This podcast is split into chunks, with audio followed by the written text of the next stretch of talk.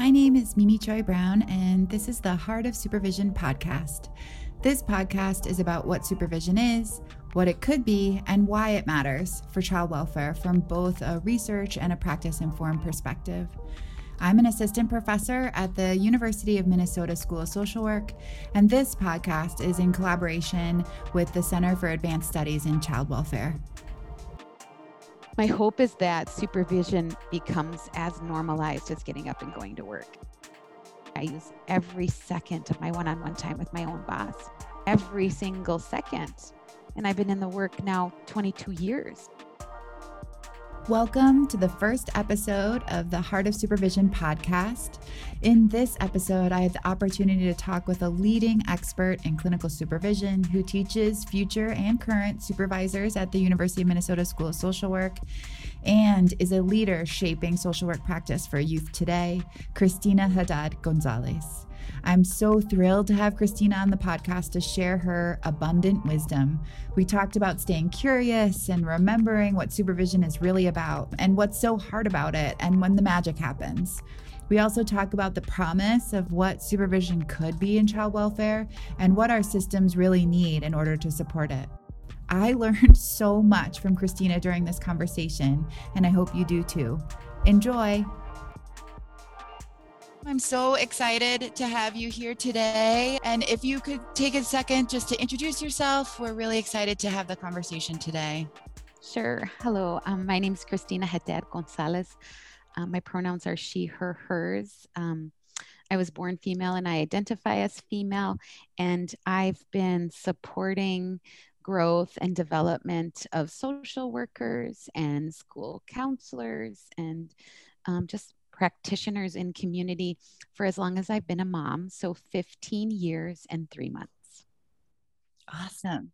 So, can you tell us a little bit about how you came to be a clinical supervision expert, as you've been named um, oh. by multiple sources?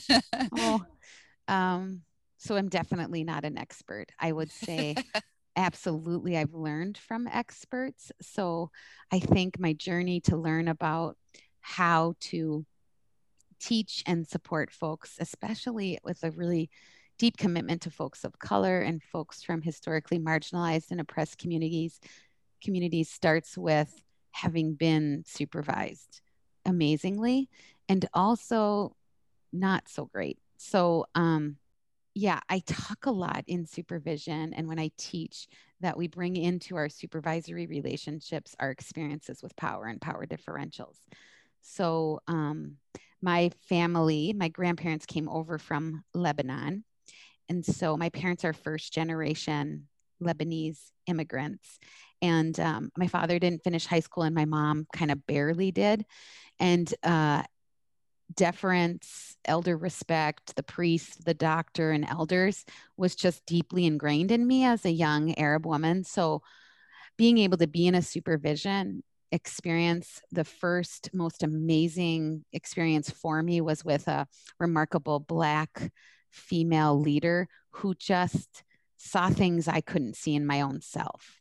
Who, you know, said, stop talking about sitting at the big kids' table because you've been here for over a year and lead with what you know so I think that's what really started it. Um, mm-hmm. My dear friend here in the district um, our assistant superintendent in the district had us ask, share how we became leaders and mm-hmm. i my first thing was because she believed in me.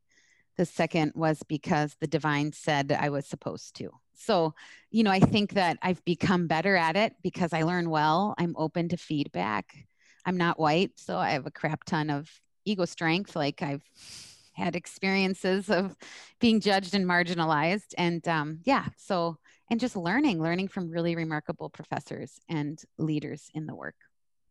Can you tell us a little bit? You gave some really good examples about, you know, just being open and being reflect. Are there, you know, things that you did or do to continue to learn to be a supervisor that you would recommend to folks? Um, yeah. Well, I want to start with being a supervisee, and that's to get out of the way. Like I, I just I remember moving into a very white system that provided community mental health. And so, for the first time, I was going to do office therapy. So, all of my work previously was home based family and child therapy um, or in center in a therapeutic preschool um, with mostly folks of color serving and mostly folks of color leading and engaging in the work. And so I moved into this setting where one, I was going to do office therapy for the very first time, have an office, and they were going to come to me. And second, I was going to work um, for the first time with an EHR, an electronic health record. And I was in a supervisory kind of program manager role overseeing a mental health program. And so, of course, I was like, well, how am I going to do this DA? I, as a supervisor in the position, we also carried a few clients so we could know how to do the EHR and even just keep a pulse on the clinical work. And at that point, I hadn't done clinical work in about six or seven years too, because I was in a leadership role where from where I moved previously. And so I remember bringing my DA in to the clinical director and asking, and she said to me, "I, you're just so open to feedback." And so I think um, being a an astute, open-minded, open-hearted supervisee is important. That sometimes we just work so hard to craft. How can I say this in a way so that Mimi will understand? Mm-hmm. I think Mimi, you as my yeah. role play here, right? also has an opportunity to say, How can I keep my heart and my mind open and be curious? And what I'll say to you, and everyone that has ever worked with me, I think will agree, is that what I, and I might get a little teary, um, what I have at the center of everything I do and say is results for for young people, for families and communities. Always, always. This isn't about you. And if this is becoming personalized or you're feeling defensive or a sense of fragility or even attacked, I need you to know I'm pouring this into you because there are hundreds of young people or 50 families or a steep set of brown and black bodied remarkable beings that are going to be impacted that if i fail to name what i see operating that's getting in the way of results positivity change progress if i don't speak this into what i hear you saying we'll be doing a further disservice and we've done enough disservice. So that's what keeps me laser focused. And kind of highlighting i think that we see that in the research too that that kind of mission focus and kind of mm-hmm. keeping that um, keeping just keeping a laser focus on why we're doing this work is so so so critical. Yeah. Um and and in your i guess i'm curious as you when you kind of I'm imagining in our role play where I'm I'm the the person who's like having trouble taking the feedback and you maybe reinforce this kind of mission. You know in your experience I'm just curious like is that how do people receive that? And what do, yeah. what else do they need in that moment to kind of like right it's it's not about me. And and how do you help people to kind of accept that feedback when they're feeling maybe their back is up and they're just oh yeah. I mean I think a lot of it depends on where you're at, what phase of supervision, right? If you're if you're in this connected, trusting space and you've both um, fostered relationship and trust and feedback and um, growth have been normalized, then that's a non-issue. The hardest part is when there maybe isn't trust and or the person's ego strength or sense of self is either temporarily um, weaker or you know i so often you'll see folks i work in education now right so i work in a school district where supervision isn't normalized so when i you know i can use this as a great example when i started here I oversee um, social workers, school counselors, all the support staff folks. And I pretty consistently heard from a fair number of social workers we've never had a you, and no one's asked the questions you've asked. So pretty much get out of my stuff, yeah. right? right. Um, and I, I always I think it's funny. I heard my my dear comrade and mentor said recently, if you don't want me in your business, if you don't want me in your business, don't give me a reason to be in it. and uh, I had a lot of reason to be in people's business when I started, and more because of a um, opportunity to be aligned. Mm-hmm. And that social work, school social work looked really different from school to school to school. And um, so with that, I I'll be honest, it took me six months to hook in two or three and up to five years to hook in the last two or three. so what I knew and what I did with mostly white-bodied female identified folks was which was also very new for me and hard, very very hard. So I want to pause around what I did with those folks. What I did for myself was re-engage in therapy, get and uphold or continue to get support from other folks of color outside of the district and find white allies and white champions inside the district. But with that specific team, I was really focused on consistency and predictability, staying mission driven, and being curious, right? So I'm a reflective supervisor. So tell me more about how that came to be and why that decision was made, and then to say, and I'm wondering about mm-hmm. lots of one-on-one i shadowed folks you know but i think what operates a lot for folks that and most folks and then you know the best boss i ever had you know i used to come to her after she was my boss and i'd be frustrated about things happening and she'd said to me you have yet to accept she's going to be like i didn't even remember telling you this but uh, you have yet to accept that most folks don't get good supervision and until you you know you need to accept that so that when you come in and offer that support in that direction, just know it's new.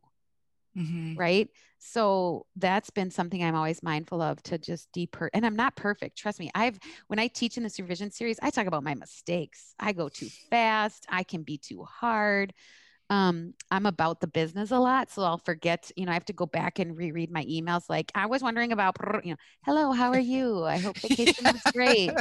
Welcome back from the summer. Um, I've been thinking about you you know and then i'm also curious about so um so I, I mean i make lots really identify with that yeah yeah yeah i'm from the east coast i'm arab you know like uh, i just like oh, i don't really point. yeah yeah i don't do small talk i'm not i'm not a small talker i'm not really interested and i also don't have a need to be filled in my own ego about work. I just need to do mm-hmm. well.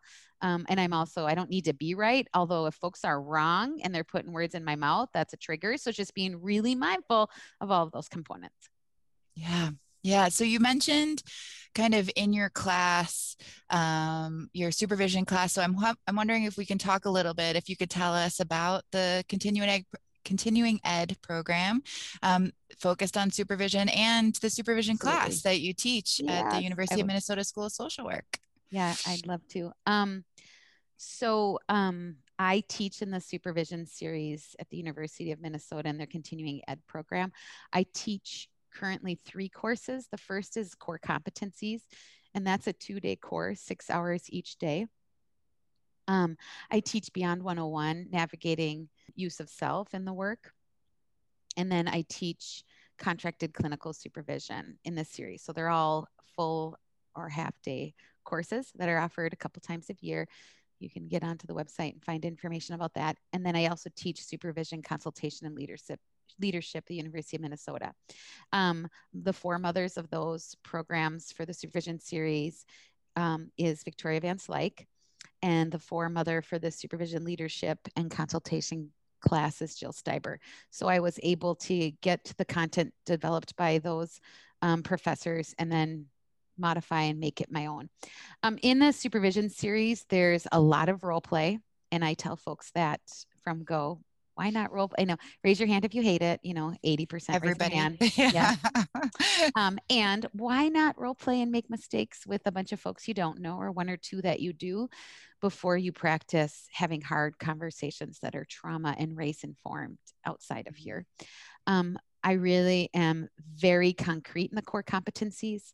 Again similar themes that I've already shared consistency predictability documentation checking for understanding, right? Tuning in, getting out of the way as a supervisor. It's okay if you don't like that supervisee, but you better find the love real quick if you think you're going to be able to grow and engage in a relationship and a working partnership that really addresses folks' growth edges. Um, the importance of contra- contracting, like we contract with our clients, right?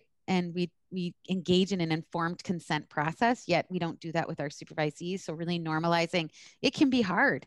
I'm going to look at your files. I'm going to ask you possibly to do a process recording. I'm going to talk to clients. I might hop into sessions. Um, that supervision is both about liability and due process as it is about personal and professional growth. Um, we talk a lot about normalizing mistakes while also patterns.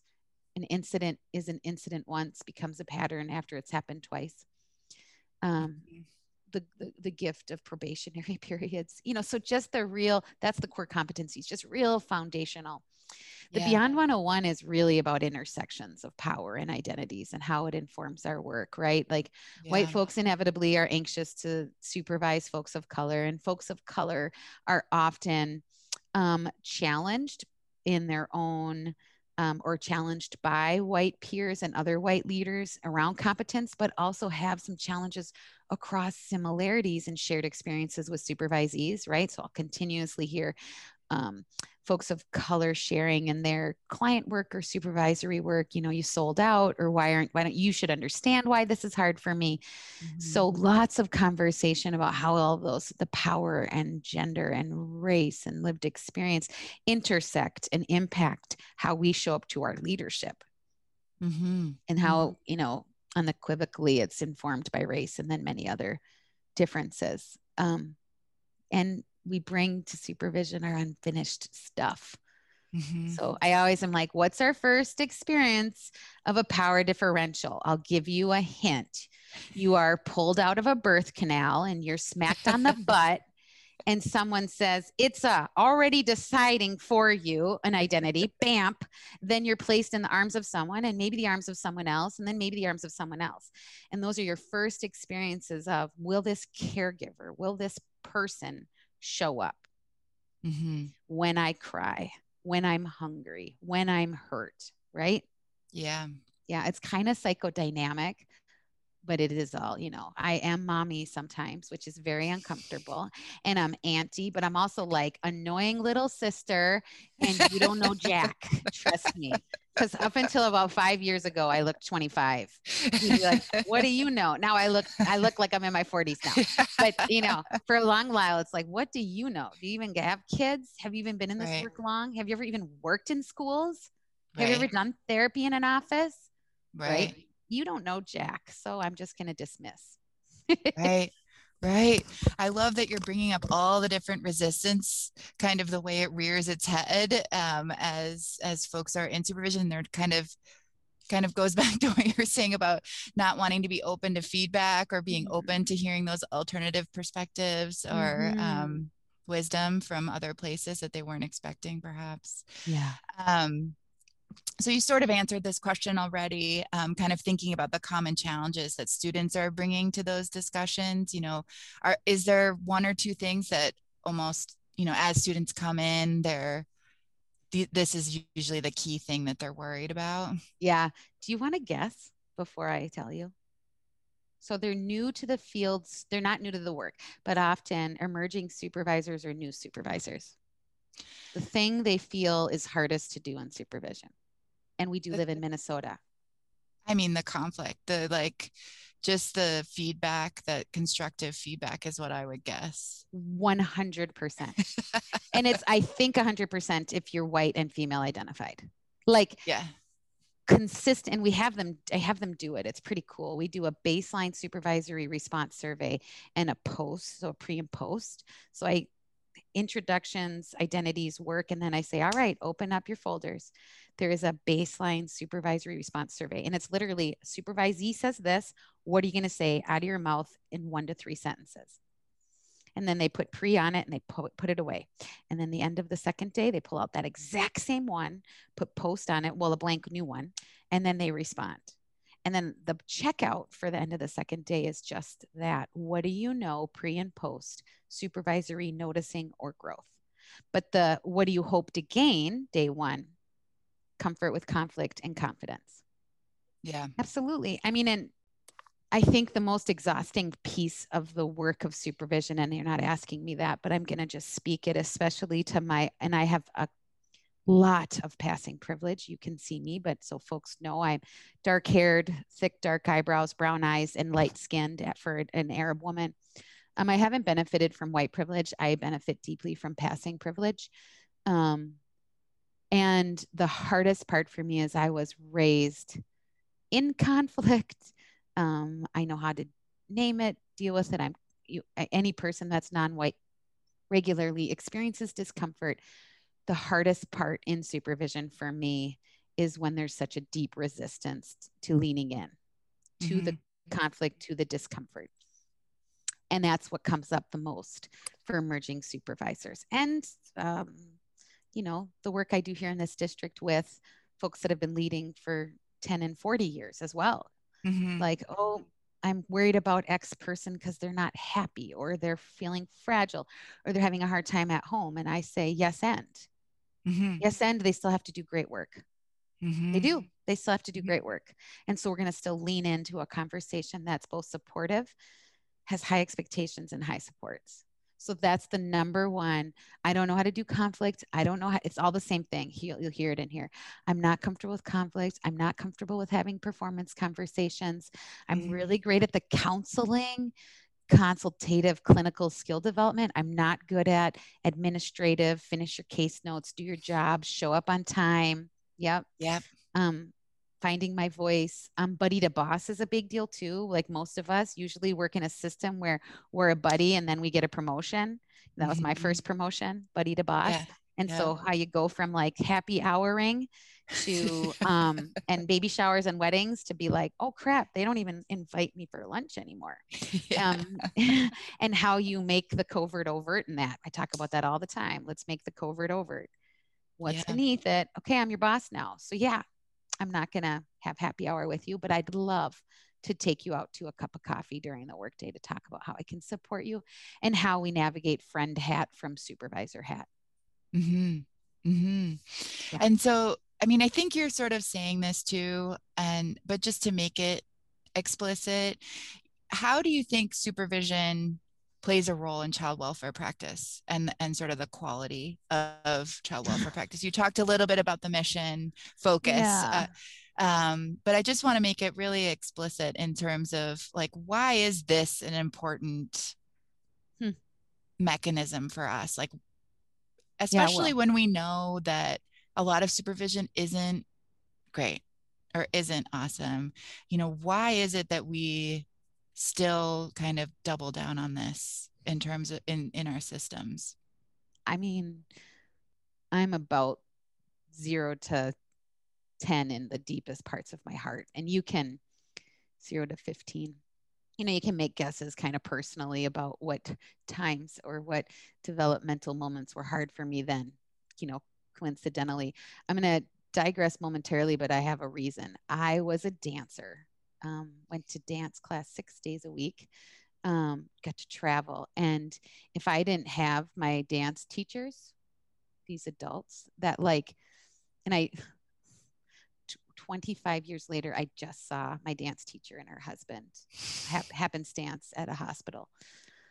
And I thanked her. And I said to her, I would probably have a 25 year old in an addiction if it weren't for you. And she said to me, it was so interesting. She said, I didn't realize that home life was hard for you until my daughter, who was one of my best friends, my daughter and I went to your high school graduation party. And she said to me, Something's not right. And I said, Yeah, because I got my butt whooped that morning.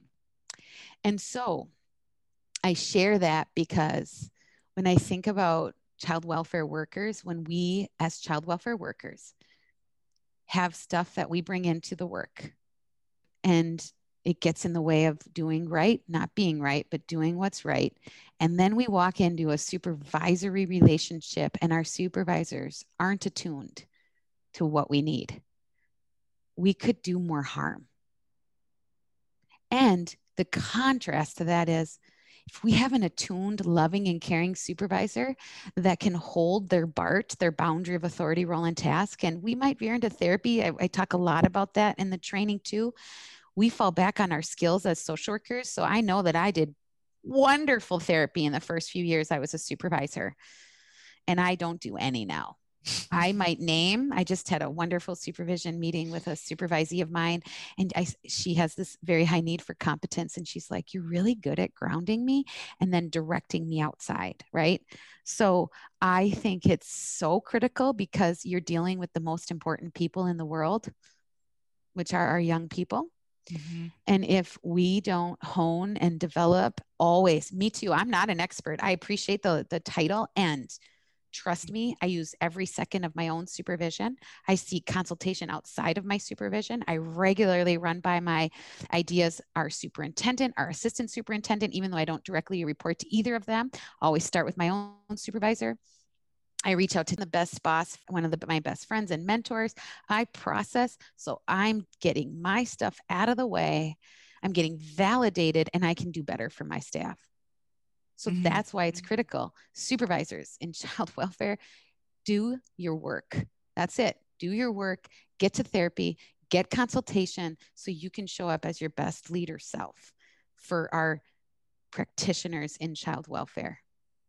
And if you're thinking about sort of the the system that they're working in and the systems that you're because you mentioned superintendent, you know, you're thinking systems level kind yeah. of influence. If we're thinking about these systems that social workers are working in, and particularly for this podcast, it's thinking about child welfare, what do our systems need to do to support supervisors? I mean, well, I hear yeah. you talking about a couple of things, but are there other things that our systems Absolutely. need to be? Yes. yes. So I do clinical supervision contractually, and I work with a lot of county, young county social workers doing strictly child welfare work first and foremost, there needs to be a normalizing and a modeling of asking for help. Just build in, not just how many intakes did you do? How many cases did you close? How many visits did you do? It's not, that's all the technical work. Child welfare leaders, practitioners, workers need to prioritize a consistent and regular time that is both individual with the direct supervisor and in a group setting where there is a deep opportunity to consult, to learn, to grow, to lead with strength about what's happening for the client or the consumer, to ideate conceptually about what's happening. So, obviously, leading with their um, multiple identities, racial protective factors, and then moving into this is why I'm stuck, I need help and that it becomes formal. I know that certain systems are working towards a more consultative, knowledge sharing base. It just has not been normalized. I want to go back to what Diane said to me 15 years ago. Most folks haven't had good supervision. So if you're a supervisor or an emerging supervisor, get better, go to classes, use each other, prioritize it. Be gentle with yourself too. You know, I'll teach this class and folks have been supervising for 20 years and they're like, oh, I don't even have a regularly scheduled supervision time with my staff. I have 30 staff. I'm going to meet with every staff weekly. And I'm like, because we do action commitments, I'm like, mm, Jenny, so if you're going to do 30 hours of one mm-hmm. hour starting next week, um, how long do you think you're going to be able to sustain that, Jenny? So, like, start small monthly check ins, 15 minute phone calls, clear supervision agendas, document what's happening. And now I want to just speak quickly into the hearts of supervisees. Here we go. Ask for what you need. They have to be able to be like, listen, because I'd say about a quarter of the student staff, um, adults, they're not students.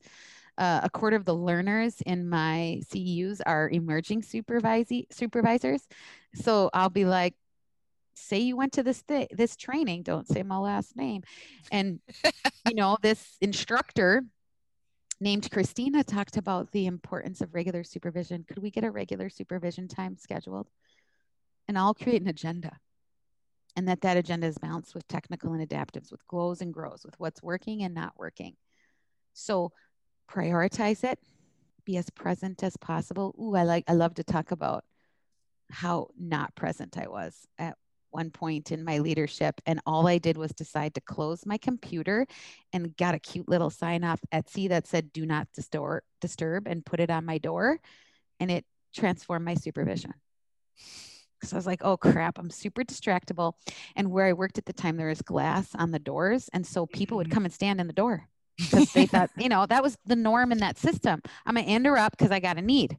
Mm-hmm. And we weren't allowed to cover the glass. So I got a little cute little pillow thing, said, please do not disturb. And then I closed my computer and I did actually shorten the supervision because I had a mm-hmm. lot of work to do. I had a huge job. So I shortened it. I think we did like 30 minute, but a computer was closed, do not disturb, and then I could be truly present. So that's the other mm-hmm. piece. If you're going to give them five minutes, be present. If you're going to give them 50, be present but mm-hmm. do Mm-hmm. something better, more consistently, predictably, and with structure. Awesome. Awesome. Um, so one other question I have um, for you is is supervision that something that I've really kind of played with and thought about um, this idea is is supervision surveillance or support and and sort of where does it fall i think um, in some of my work my research you know it sort of depends on some of the things that you're talking about um, and how it's perceived. And so i'm just really curious to hear your thoughts on that question. I mean, the reality is is it's almost always both and it really depends again on the trajectory where folks are at. And unfortunately if there is a pattern, not necessarily an incident, but a pattern of performance issues, you do have to do a level of surveillance. What I'll say about that is I I worked somewhere once where um it was really cool to kind of get this feedback first. We had to move into a really hard performance conversation with someone. And um I, you know, we we what what what I learned to do from great leaders is to, you know, when you do the write up, you have really clear goals and all of this and the reason and all. But then I co create, like I say, these are the goals. We're going to work together on how we're going to achieve those goals. And so it's a series of meetings, right? And at the very end, of course, you know, inability to comply with these expectations may result in further disciplinary action, including and leading up to termination. Okay, blah, blah, blah. We're, we're going to threaten your threaten, right? You got to, because you mm-hmm. might not be a great fit. Okay. So um, go through that, then develop together a strategy, a timeline, clear targets. And this is the part surveillance versus support. Then I get to say, okay, so we developed this write up. And so one of the goals is that you're going to arrive on time and that if you're running late, you're going to send me an email and then if you miss a client appointment, you're going to reschedule within that same week and that there will be no new concerns. So these are our agreements. We agree, Mimi? Okay. So what I'm going to tell you now is if there are no new concerns, Mimi, you have my full confidence that you'll continue to be successful in your work. So now, while I have in my role the positional power to say to you, you need to do this and this and this, I do get to shoot on you. I'm shooting on you right now. Mm-hmm. I'm going to actually transfer this power back to you, Mimi. So here you go. And I hand hand it to them and say, now it's your decision. You know exactly what you need to be to do to continue to be successful in this role. And I'm going to repeat if there are no new concerns, you will be. Mm-hmm. So now you get to decide. So while I'm exercising my power, power to surveil and I'm going to use data and I'm going to track and we're going to meet on a weekly basis and we're going to look at your goals and I'm going to look at your calendar. Absolutely. I'm going to also acknowledge the concept and supervision of the countervailing presence of power. That while I have the power to be like, Mimi, get on your game, you mm-hmm. are the one ultimately who has the final say in if you're going to do what I said or not. You. So I mm-hmm. just overtly transfer it back to the supervisee. What you going to do about it? Right. What's right. your plan? And you're offering sort of that support to help Absolutely. them get through that, I guess, contract that they yeah Yep.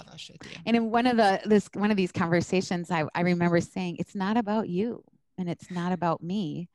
It's about the work. Mm-hmm. And had this hard conversation with this person. And it was things like how this person showed up in meetings. They had a tendency to eye roll and over talk. I mm-hmm. think there were some attire conversations to just appropriate work attire.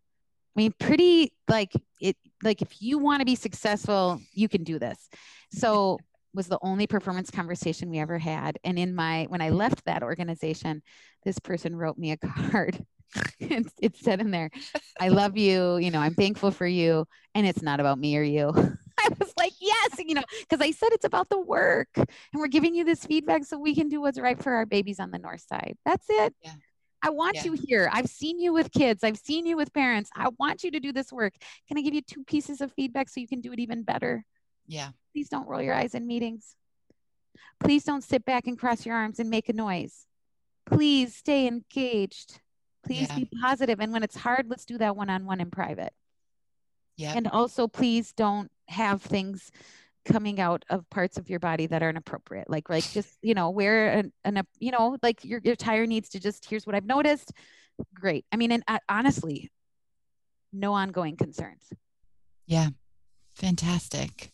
Mm-hmm. Um, I have two more questions for okay. you. Um, and and one that um, has come to the fore just in the recent, but I know in recent context, but I know people, and it sounds like you have been working on this for a long time. But I think more and more um, system-wide conversations um, are talking about how can we engage in anti-racist practice in the context of our work. Um, and these are conversations that are long overdue. Um, and and one of the things um, that i'm really curious about is how is if and how supervision can engage with anti-racist frameworks and does and I, when i think about this question and ask folks i also say and if not yet but i think for you it's already it's already there so i'm not i'm going to stop there but um, I think it's absent in our models of supervision. It's absent in the in the conversation about how we can leverage this 30 minutes of presence or this 30 minutes of, you know, whatever the space is that people have yeah. Um, i'm just really curious about your perspectives on how how and if we should be thinking about that space for anti-racist practice.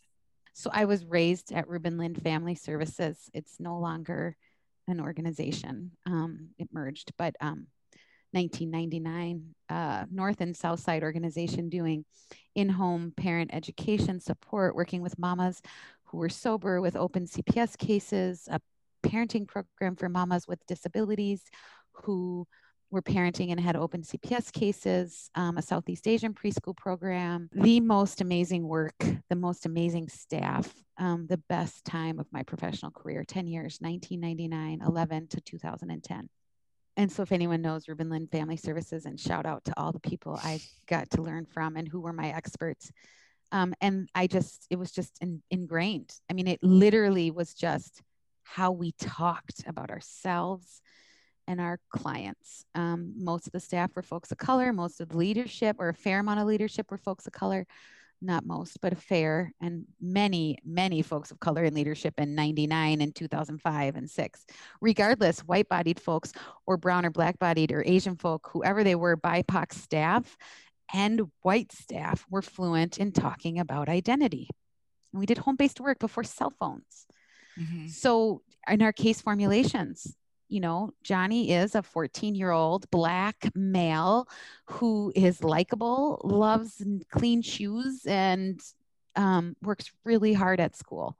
So it's just always been embedded. And then I've always embedded it in interview questions from back then. How does your identity impact how you show up? Talk about your work across difference. Like it's a screener for hiring and always has been. Checking for fluency in the languages that they report they speak. Ooh, we one time we hired someone who said they spoke Spanish, but it was Portuguese. I was like, I better be in all the interviews from now on because I speak Portuguese too. You know, I was like, oh, can I be in all Spanish speaking interviews and kind of test people? You know, I, I, one of my clients was like, no le entiendo a la señora nueva. I don't understand the new lady. I was like, pero al español. She's like, eso no es español. She's like, that is not Spanish. I was like, so I walk up to her. Different words. Yeah. Yeah. yeah. I was like, hablas español? And she was like, eu falo español. I was like, oh my God, she just answered me in Portuguese. So anyways, um, you know, being really thoughtful about how we onboard and how we hire. And then the embedding part, I want to talk more presently because I will say that there's an there's an exhaustion. I can't stop acknowledging my passing privilege, and I also can't stop acknowledging that I've been doing this work since 1999. Mm-hmm. Anti-racist work, trauma informed is race informed. Period. Right. So, Mr. George Floyd was murdered, and all of a sudden, I have white staff. They're like, ah, "What can I do different?" Even some went so far as to ask me and call me while there was smoke around my house and helicopters because we don't look live far from where he was murdered. We're in between the precinct and where he was murdered, but my my chosen family is blocks from him, regard where he was murdered. So what's unique to this time of racial reckoning that is different is that white folks are differently interested in doing the work. And so, um, right after George Floyd was murdered, I told all of my teams and my leadership that I would give this system one more year of work. And that if we didn't really engage in the anti racist work, then I would leave. And it was not a threat, it was tearful. Yeah. Um, it was tearful. And so, and actually, right now, as I'm on this podcast, my comrade who left our organization said, Are you going to stay in public education? Because he remembers my, he's a black bodied leader, male. He remembers my commitment last year. And what I'm going to say, Mimi, is I'm staying. And I say that because systemically in this district, we have passed an equity policy. I have, um, we have written anti racist action commitments for every one of my staff. We check in about these anti racist action commitments on a monthly basis in our staff meetings, an overt, SMART goal, specific, measurable, achievable, relevant, time specific. We socialize that commitment. We have a conversation about how we're doing, if we're doing it well. We have embedded questions across the interview process. We're going to develop a more deeper commitment to our practitioners of color, our BIPOC folks. We sent out communication to our educators, to white educators blank, to BIPOC educators this. Like, and I get to participate in that messaging and that support. So what I'll say to you is you don't just embed it in that 30 minutes, you embed it in all of your work. You examine the systems, the processes, the practices, the policies, the interventions, the supervision, everything and you help folks across identities, across spots on their racial equity journey from just starting my eyes just woke up to I'm a black bodied female leader in education and I'm tired. Mm-hmm. You embed it all and you wrap yourselves up in both support and accountability. And you use the data to drive why we have to do better but what I say, what I said recently in a consultation I delivered, I said, for non white folks, we always have to exercise grace because if we didn't, we would hurt ourselves or someone else. That's the reality. So I want to speak into the hearts of folks of color that are leading work, find life giving spaces, get to a church or an elder. Um, other folks that look like you and live like you outside of the work because it's a heavy load. And if you're not doing this, then start tomorrow. If there's anything from this time together with you, Mimi, it's examine your privilege, do your work, read, learn about critical race theory, implicit bias, and do better starting tomorrow and not on the backs of your staff of color. Yeah. Or your peer leaders of color on your own dang back in your own damn time in your own therapy and with other white folks. Mm-hmm. And then come back and do better. Yeah. It seems to me just from what you're talking about too is is in the theme of doing your own work. If if this is for for white supervisors and supervisees listening that this is both conflict which we know is one of the things that people are most scared of yes. as well as you know issues of racial inequity and systemic racism and which also people are uncomfortable with and the reality that for folks of color it's painful to watch people wake up to this yeah. um today. Um yeah, yeah and so uh, it seems like there is this sort of moment that um, I don't know in supervision that it might play out. well, and the holding this the shared experience of the conflict and where mm-hmm. folks are at in their racial equity journey is inevitably the the shared language is the discomfort, mm-hmm. right? And so when I start my supervision course, I have this picture, and I think I can describe it. Is like a big circle. and says, I think you're your your comfort level, your comfort.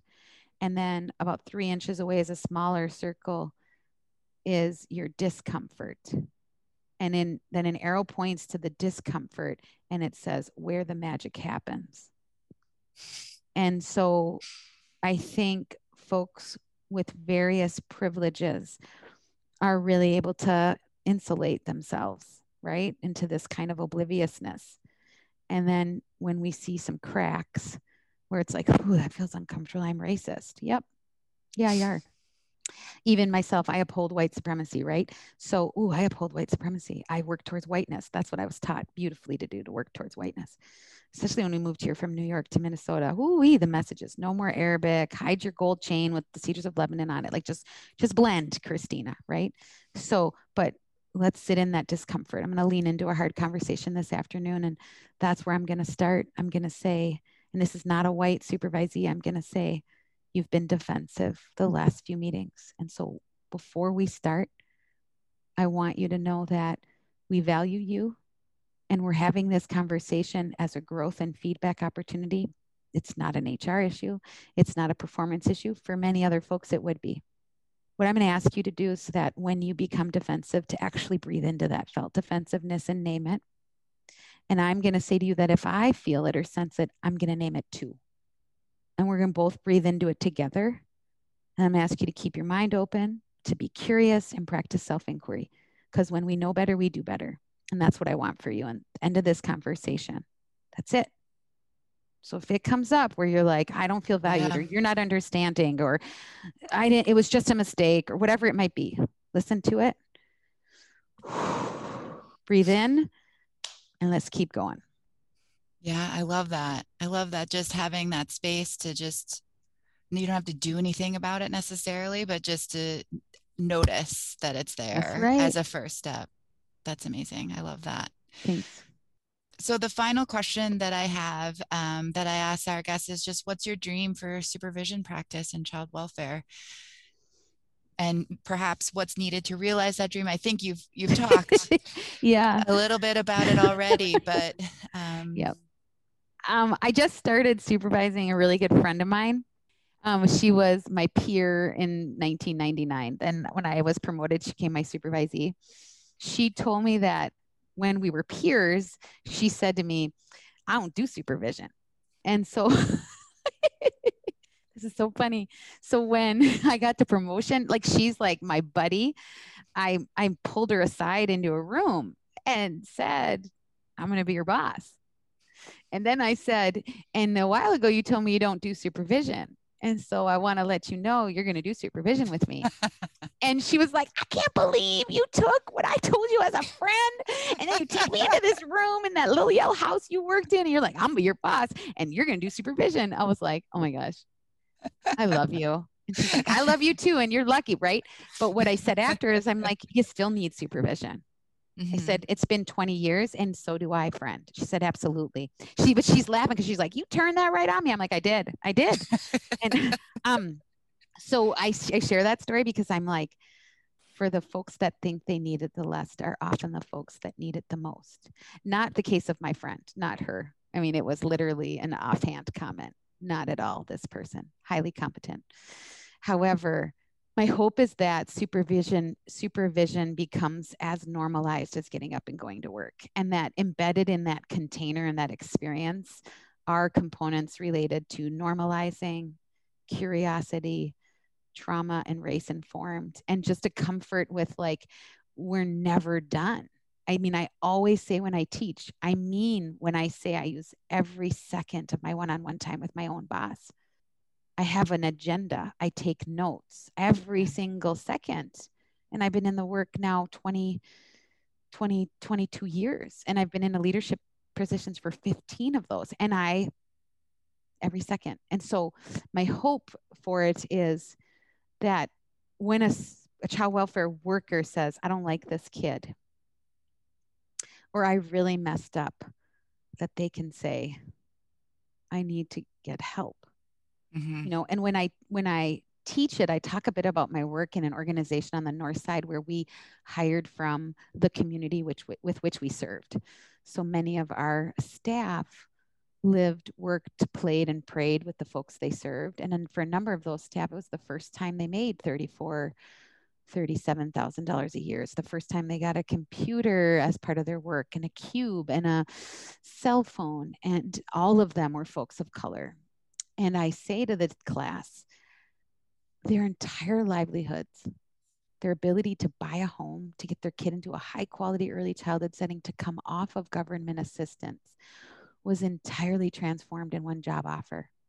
How willing do you think these supervisees were to come in and say to me, I messed up? And they say, not very willing. Mm-hmm. Right? In the yeah. beginning, not very willing. And so supervisors have a sensitivity to that. The power differential I speak to, the livelihood. There is privilege in mobility. There's privilege in me having a master's degree, mm-hmm. right? That I can, eh, it's not working, I'm gonna move around. But mm-hmm. sensitivity to how, for so many of our supervisees, myself included, our livelihoods are hooked into the work that we do and that that inevitably creates reluctance and then overlay that with racial economic social linguistic gender all the differences inherently about intersection and power that impact my ability to go i messed up I am um, so grateful for your time today, and I'm. It makes me so hopeful that um, folks can can continue to learn from you um, in the continuing ed series, and also through the supervision class at the U. Uh, there's so many good nuggets of wisdom here that I hope folks can can take and kind of reflect and hopefully maybe bring to their supervision on their agenda and and and try to shape that supervision to be what they need. So thank Thanks, you. Mimi. Thank you so much for joining me for this episode of the Heart of Supervision podcast that was produced in collaboration with the Center for Advanced Studies in Child Welfare. I really hope you enjoyed it and found something useful to bring back to your work. If so, please feel free to share it with your friends and colleagues. Again, I'm Mimi Choy Brown, and I love to talk about all things supervision and research. So if you have any feedback, questions, comments, or suggestions for topics of the podcast, please feel free to reach out to me at my email address, mchoybro at umn.edu. I'd love to hear from you. This podcast was supported in part by a grant from the Minnesota Department of Human Services Children and Family Services Division.